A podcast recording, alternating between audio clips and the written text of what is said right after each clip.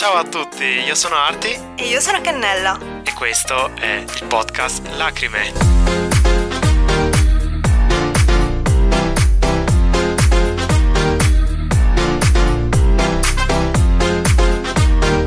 Bentornati ragazzi, eccoci qua, ancora qui, ancora noi. Come ve la passate? State bene? Noi vogliamo allietare i vostri animi parlando di qualcosa di molto, come posso dire, arti. Divino, bello. Molto... Cercami tutti i sinonimi di bellezza. Eh, grazia, leggiadria, armonia, Leggiadria. proporzione, equilibrio, avvenenza, vaghezza, eleganza, fascino, splendore, magnificenza, incanto, pregio, attrattiva appariscenza. Ok. Esatto. Ovviamente lasciamo al nostro Lacribot eh, l'etimologia della parola bellezza. Il termine bellezza deriva dal latino bellus, ovvero bello, diminutivo della forma antica di bonus, ovvero buono. La bellezza è la qualità di ciò che appare o è ritenuto bello ai sensi e all'anima. È un concetto complesso, strettamente legato alle prospettive culturali, personali e contestuali. La bellezza può riguardare l'aspetto estetico, l'armonia, l'eleganza, la grazia o l'originalità. Volevo annunciare a tutti che in questo momento è arrivato il nostro ospite, che se vi ricordate bene è Pantera, che ha fatto l'episodio sulla libertà eh, un po' di tempo fa. L'abbiamo invitato perché Pantera si definisce anche un po' un esteta. Sì, sì, se si può dire così. eh, lo- no, vabbè, non esageriamo adesso. L'uomo più bello del podcast possiamo aggiungere. Io effettivamente mi occupo di filosofia estetica, quindi è molto il mio campo, in particolare anche di filosofia dell'arte. Per cui il tema del bello, del valore dell'arte, del concetto soprattutto di percezione, che è il tema centrale del- del- dell'estetica. Quindi all'inizio l'estetica è legata alla percezione, non alla bellezza, quindi a come noi vediamo il mondo. Eh, questo è molto interessante, Sì, perché in effetti la bellezza è percezione alla fine. Quindi è soggettivo? E questa è la grande questione perché è un tema molto complesso definire la bellezza. Io amo fare sempre una specie di distinzione, diciamo così, cioè se intanto parliamo di bellezza effettivamente dei corpi o dell'arte, cioè se stiamo parlando adesso di bellezza di corpi, quindi di esseri umani, qui io prendo sempre in campo un po' la psicologia evolutiva che in qualche modo ci aiuta. Io sostengo che da un punto di vista di psicologia evolutiva la bellezza ha una sua oggettività. Quindi ci sono delle componenti che noi possiamo ritrovare che ritornano in tutte le culture. Esempio, per quanto riguarda la bellezza maschile, universalmente un uomo con una mascella pronunciata e dei denti dritti e puliti sono per esempio un ideale estetico che ritroviamo in quasi tutte le culture, in quasi tutto il mondo. Quindi ci sono dei canoni, degli standard, insomma. Sì, esistono. Per esempio i denti, come dicevo prima, perché i denti dritti e puliti sono considerati belli? Per un discorso di appunto eh, sanità della persona. Cioè, Quindi è un'associazione della bellezza anche al benessere. allora, esatto, la bellezza è funzionale. Per esempio le gravissime deformità. Cioè non solo sono in- solo in estetismi, cioè perché alla fine noi ci curiamo i denti, ci laviamo i denti, non è solo per essere più belli, è proprio per evitare di avere i germi e le malattie, è per evitare che ci caschino, è per evitare i dolori. Ed è per questo che noi quindi ritroviamo sempre all'incirca dei canoni che si ripetono nel tempo. Poi altri che variano, perché ovviamente, come sappiamo, evoluzionismo e cultura si intrecciano costantemente, quindi non bisogna neanche andare all'estremo opposto e dire è tutta evoluzione e basta, no, perché sennò qua rischiamo di andare nel riduzionismo, è una cosa terribile. Generalmente la bellezza è basata su proporzione delle parti, quindi mai troppo né troppo poco. Gli eccessi in generale non, non sono effettivamente considerati esteticamente belli, mettiamola così. Ok. Io stavo pensando al fatto che la bellezza non viene solo associata al benessere, ma anche al bene. Infatti, noi vogliamo introdurre questo concetto dell'effetto halo, detto in, in italiano effetto alone. Che cos'è esattamente? Allora, questo è un effetto molto particolare, cioè è un, un qualcosa che riguarda comunque la psicologia, ovvero noi abbiamo questo pregiudizio positivo nei confronti delle persone che consideriamo attraenti. Per cui tendiamo a vedere le persone belle anche più buone, più gentili, più simpatiche. questo viene definito halo effect e ovviamente vale anche il contrario. Molti pensano che derivi dalla nostra società che è molto legata all'immagine, in realtà è qualcosa che esiste da sempre, perché anche gli antichi greci non lo chiamavano all'effect, lo chiamavano kalogagazia, cioè kalos kayagatos, bello e buono. L'eroe Achille è sempre descritto alto, muscoloso, biondo, quindi con tutte qualità fisiche positive e di conseguenza anche psicologiche positive, perché è l'eroe. Mentre invece mh, i personaggi brutti sono sempre associati al male, pensiamo ai demoni, ai mostri. Esatto, e questo mi fa pensare anche tipo che questa cosa in realtà succede a tutti. Viene utilizzato anche nel marketing, io ho letto, nel senso che per esempio quando una nota marca ti propina un nuovo prodotto, tu ti fidi che quel prodotto sia buono solo per la marca, senza averlo effettivamente neanche provato. Parlando di marketing, è chiaro che l'halo effect viene sfruttato anche nelle pubblicità se pensiamo che comunque quando guardiamo le pubblicità di profumi, di prodotti, ci sono sempre modelle o modelli che li fanno. Proprio oggi guardavo un interessantissimo studio che mostrava come più una persona ha un bel viso, più la percepiamo come affidabile per una relazione. Mentre invece un corpo bello è più associato alla sessualità pura, diciamo. Poi però io qui faccio una distinzione importante perché non voglio che allora si scada nel, nell'estetismo totale, cioè c'è anche un'altra cosa da dire, ovvero che poi ci sono anche i gusti singoli assolutamente, quindi io poi infatti qua faccio una distinzione. Ciò che è bello è bello e ciò che piace è un'altra cosa, cioè... Ho già sentito questa frase. Non è bello ciò che è bello, ma è bello ciò che piace. Eh, allora, non sono d'accordo, io lo ribatto, cioè dico, è bello ciò che è bello e piace ciò che piace. Cioè, noi tutti possiamo riconoscere un bel viso, una bella persona, universalmente, perché come ho detto prima abbiamo dei canoni che si possono riscontrare. Se noi andiamo a vedere come sono fatti i modelli di tutto il mondo, indipendentemente dalle etnie, vediamo che ritornano sempre determinati canoni, ma l'attrazione poi è un'altra cosa. Ovvero lì entrano in gioco le regole della seduzione, entrano in gioco le regole dell'inconscio, entrano in gioco le regole della vita personale, individuale, dei kink, tutto un altro mondo poi lì in cui entriamo, che non è necessariamente legato alla bellezza, è il motivo per cui non è che noi ci fidanziamo solo con modelli o modelle, se no, eh, no. non funziona così, come dire, noi possiamo trovare estremamente attraente una persona che non è una modella e vedere una modella bella che non ci attrae. Quanto capita, quanto spesso capita di vedere un bello, una bella che sì, dici bello però non mi attrae, però non mi dice nulla. Molto molto comune. La relazione e l'attrazione sono cose poi multifattoriali, quindi la bellezza ha un ruolo sicuramente, ma non è totale. E qui è il grande paradosso poi della bellezza dove voglio arrivare, cioè che in un certo senso sono anche le nostre imperfezioni a rendere la bellezza tale. Esiste un'app che per esempio ti permette di osservare il tuo viso nella proporzione ideale, qui che proprio ti riproporziona totalmente e si scopre che molte persone che diciamo sono attraenti, se, fan, se usano quell'app, non, non, rispecchiano i canoni, eh, fanno schifo. Le imperfezioni sono parte dell'estetica stessa in realtà. Questa è una cosa fondamentale da ricordarsi. Le imperfezioni rendono anche unici.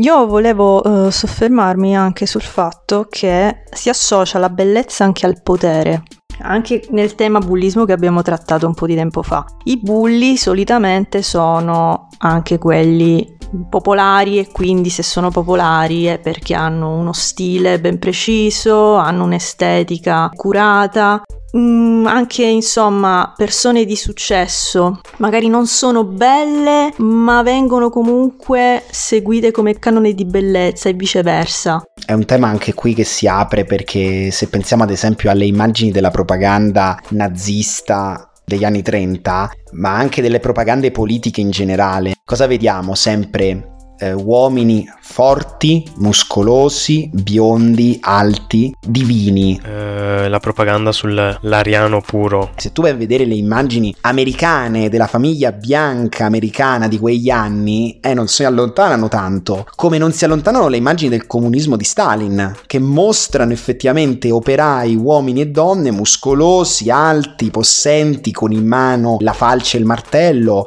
Quindi vedi che c'è effettivamente una certa estetica del potere oppure la possiamo ritrovare addirittura nelle statue dei faraoni. Pensate come sono le statue di Ramses, per chi l'è andato a vedere al British Museum, e lì tu vedi la stessa cosa alla fine, cioè quest'uomo alto, muscoloso, ecco. eh, che ha letteralmente un'apparenza divina. D'altronde se io vi chiedo come vi immaginate Zeus, ve lo immaginate tutti con una certa estetica particolare. Il discorso è anche che l'altezza negli esseri umani eh, dà questo senso effettivamente di dominance, di potere, cioè un uomo più alto effettivamente dà questo senso di impressione, di impatto. Altezza, mezza bellezza. e quindi i nani, no scherzo. Gnomi, niente. C'è poco da fare. Ma poi diventa interessante come c'è tutta poi un'estetica rivoluzionaria in questo senso, che fa l'opposto, che celebra invece proprio il canone al contrario. E questo lo troviamo soprattutto nelle avanguardie del Novecento, che rispondevano a quella propaganda nazista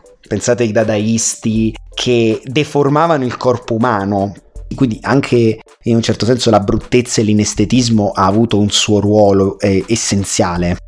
Oggi per dire c'è la campagna della body positivity che si contrappone a quello che oggi è anche il ruolo dei social per quanto riguarda la bellezza, perché da un lato i social ci eh, bombardano con queste immagini di persone perfette, con filtri che si sono rifatte dalla testa ai piedi, tutti che inseguono questo canone di bellezza. E dall'altra parte c'è invece la campagna di coloro che si fanno vedere con le smagliature, che si mostrano senza filtri, che mostrano una bellezza naturale, le imperfezioni, che normalizzano insomma anche questa realtà. Si è sviluppato una consapevolezza che tutto sommato in verità ognuno possiede dei difetti che lo rendono unico a sua volta. Eh sì, io penso che questo derivi proprio dal fatto che i social hanno fatto esplodere un malcontento generale di tutte quelle persone che non avevano più fiducia in se stesse, non si piacevano e quindi questo creava anche, insomma, bassa autostima, problemi psicologici di insicurezza e quindi secondo me questa campagna nasce in particolare da questo. È inevitabile perché noi viviamo in un mondo dove l'immagine è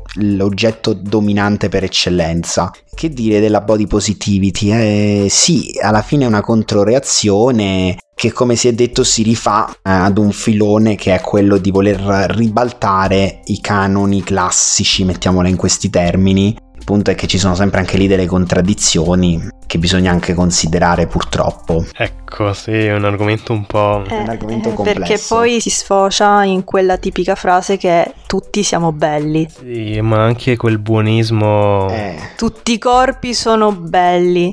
La body positivity ci sta, ma in tipo le persone obese, cioè l'obesità è una malattia. Mettiamo il punto qua. Vabbè, è chiaro, questo è una questione anche medica, nel senso su questo non si discute minimamente che l'obesità sia una malattia, in realtà anche il sovrappeso per l'OMS è considerato un fattore di rischio. Attenzione. Poi è un problema enorme perché riguarda, un, cioè tipo io so che i sovrappesi in Italia sono addirittura arrivati a essere quasi più della metà della popolazione. Um, da un libro, da un saggio posso dirti che sono più i numeri di morti di obesità che quelli di fame. Interessante questo. Eh sì, perché vedete, è quello che dicevamo prima, è come il discorso dei denti, cioè alla fine è come non lavarsi i denti. Quando capito i miei denti sono marciti, che poi non posso ingoiare più nulla perché letteralmente mi cascano, che ho le gengive gonfie e quindi appena mi prendo qualsiasi cosa da mangiare sento un dolore infinito. La stessa cosa purtroppo vale per l'obesità nel momento in cui ho difficoltà respiratorie, cardiache, motorie. Sì, sì, ma quindi comunque noi parliamo in genere, cioè non per forza la, solo l'obesità. Dal punto di vista filosofico ci sta la body positivity. Io non la condivido, però la base la capisco. Alcuni, non tutti, sostengono che proprio la società discrimina le persone obese. Questo è sbagliatissimo perché una persona obesa non deve essere bullizzata per com'è, assolutamente no. Però questo non cambia che l'obesità fa male. Eh, cioè, come il discorso del fumare. Puoi fumare, ma ti fa male. Sì, perché non è un difetto fisico come, che ne so, un naso un po' grosso o altri difetti che comunque non, non ti impediscono di vivere comunque la vita, se così possiamo dire, in benessere. L'obesità, come certe situazioni di questo tipo, non è tanto una questione di inestetismo, ma appunto è una questione di, di star bene, ecco. E lì il punto, cioè di star bene anche psicologicamente, tra l'altro, perché ovviamente noi siamo i nostri corpi. Questo è fondamentale per me filosoficamente da capire. Ed essendo noi i nostri corpi, noi siamo direttamente influenzati ad esempio dagli ormoni. E il fare palestra per gli uomini ha un effetto benefico a livello psicologico perché effettivamente aumenta il tasso di testosterone come ormone e si incontrano effetti benefici. Non eccessivamente perché poi sono quelli che si fanno di steroidi, ma è un altro discorso. Poi la frase appunto siamo tutti belli diventa poi un appiattimento del concetto di bellezza, perché il concetto di bellezza esiste anche perché c'è la non bellezza. Eh, ma come abbiamo detto all'inizio, essere non belli, diciamo, non vuol dire non essere attraenti. Cioè, a quel punto una persona che non è canonicamente bella, se non ha i soldi per eh, farsi delle operazioni estetiche, se proprio lo desidera, o per lavorare su se stessa a livello fisico, non so, fare palestra, truccarsi, andare dal parrucchiere, tante cose che noi facciamo per migliorare la nostra estetica, perché possiamo migliorare la nostra estetica. Però eh, se proprio non raggiungiamo il canone di bellezza, insomma ragazzi, nella vita sono importanti altre cose. Bisogna considerare che poi nessuno raggiunge mai definitivamente il canone di bellezza perché ovviamente si invecchia, si deperisce. Eh, la bellezza non è Quindi, eterna. Non, non è dirlo. eterna, esatto. Per ora. Per ora, esatto. poi consideriamo quello che abbiamo detto prima del fatto anche delle società, come possono influenzare o meno la bellezza. Quindi, che ne so, il discorso per esempio che le donne un po' in carne anticamente erano viste come più attraenti perché l'essere in carne significava mangiare, quindi essere più ricca. Essere fertili anche se non sbaglio. Più fertile, esatto. Come abbiamo detto prima, la società influenza sempre in qualche modo, però fino a un certo punto, per esempio nel caso degli uomini, almeno in Occidente, io noto che la bellezza maschile è rimasta più o meno invariata, è sempre il solito fisico atletico, sportivo, in qualche modo sempre funzionale. Forse per una questione di caccia, mentre invece una persona, come dire... Snella, magra... No, ehm, cioè snella, magra, però capito... Secca. Vabbè, secca, nel senso sì, ok, cioè... quello che voglio dire è che comunque c'era una funzione. Sciupato. Tra l'altro. Con la pancia il testosterone scende. Eh sì, Ci tra l'altro. da dietro le quinte. Tra l'altro, esatto, il testosterone scende molto con il grasso, con tutto quello che poi comporta. C'era una bellissima frase di uno psicologo evoluzionista che diceva la bellezza è negli occhi dell'evoluzione. Frase tosta da dire, lo so, però effettivamente è così. C'è sempre un motivo se determinate persone sono considerate belle è tutto anche ambiente, vedete, se fossimo magari sotto i dinosauri avremmo avuto magari una selezione ed un'idea di bellezza contraria, cioè dove magari una persona molto molto minuta, molto piccola veniva selezionata di più perché sopravviveva ai dinosauri magari. Che riusciva a nascondersi meglio. Perché riusciva, sì, sì, letteralmente per quello, perché riusciva a nascondersi meglio. Qui in un mondo magari con grandi predatori che ci uccidevano, noi come esseri umani avremmo sviluppato quelle caratteristiche di conseguenza avremmo trovato attraente una persona alta eh, 1,20 m. E... Ciò rispecchia la frase che la bellezza è anche funzionale. Eh sì, esatto, esatto è funzionale, è funzionale ad un ambiente, ad un ambiente che cambia e la società di conseguenza si crea in un ambiente che cambia, non è che la società nasce dal nulla, non è che noi certe idee ce le abbiamo dal nulla, eh, perché proprio il maschio alto e muscoloso? Uno se lo deve chiedere, dove viene quest'idea di, di quest'uomo così? Perché? Uno dice dalle pubblicità e va benissimo, dalle pubblicità. E le pubblicità perché fanno vedere questo? Perché pubblicità non sono avanguardia che propone un qualcosa di nuovo. No, le pubblicità sono retroguardia, cioè pubblicità studiano e dicono cosa piace alla gente, il tizio alto e muscoloso e noi gli diamo il tizio alto e muscoloso.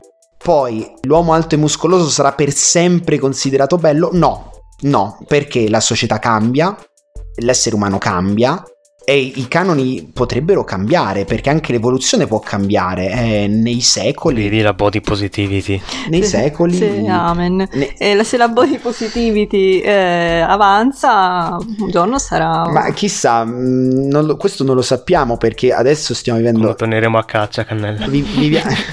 Viviamo sicuramente in un mondo dove i canoni stanno effettivamente cambiando in modo profondo. Vedremo cosa succederà, poi le nuove tecnologie anche ci aprono a nuovi scenari e diventa molto interessante come dire poi questa cosa, però dipende come dire, bisogna vedere perché comunque sono strutture queste qui che sono ancestrali, quindi non è in 50 anni che si cambia un, pattern così in noi, come dire.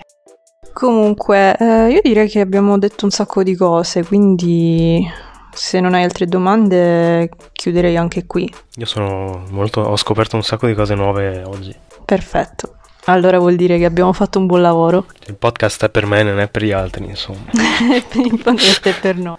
Va bene, eh, noi a questo punto ringraziamo il nostro ospite. Beh, grazie a voi. Grazie mille al tuo coinquilino. che si è immolato anche questa volta. Eh, ringraziamo anche il nostro pubblico, Leonardo. C'era il secondo coinquilino. No, è un amico. Abbiamo il pubblico da casa, abbiamo... Esatto. E ringraziamo gli ascoltatori. Ci vediamo quindi alla prossima. Ciao a tutti, grazie per averci ascoltato. Perfetto. Alla prossima allora. Se avete domande scriveteci sui social. Ciao a tutti. Ciao ciao. Belli di casa. Questo episodio è giunto al termine. Ricordate di seguire Lacrime Podcast su Instagram, dove troverete tutti i link necessari in bio. Lì troverete anche il link di Kofi, una piattaforma tramite la quale supportarci con una donazione di qualsiasi importo. Ascoltateci su YouTube, Spotify, Google Podcast e Apple Podcast. Lacribot vi ringrazia per l'ascolto. Alla prossima!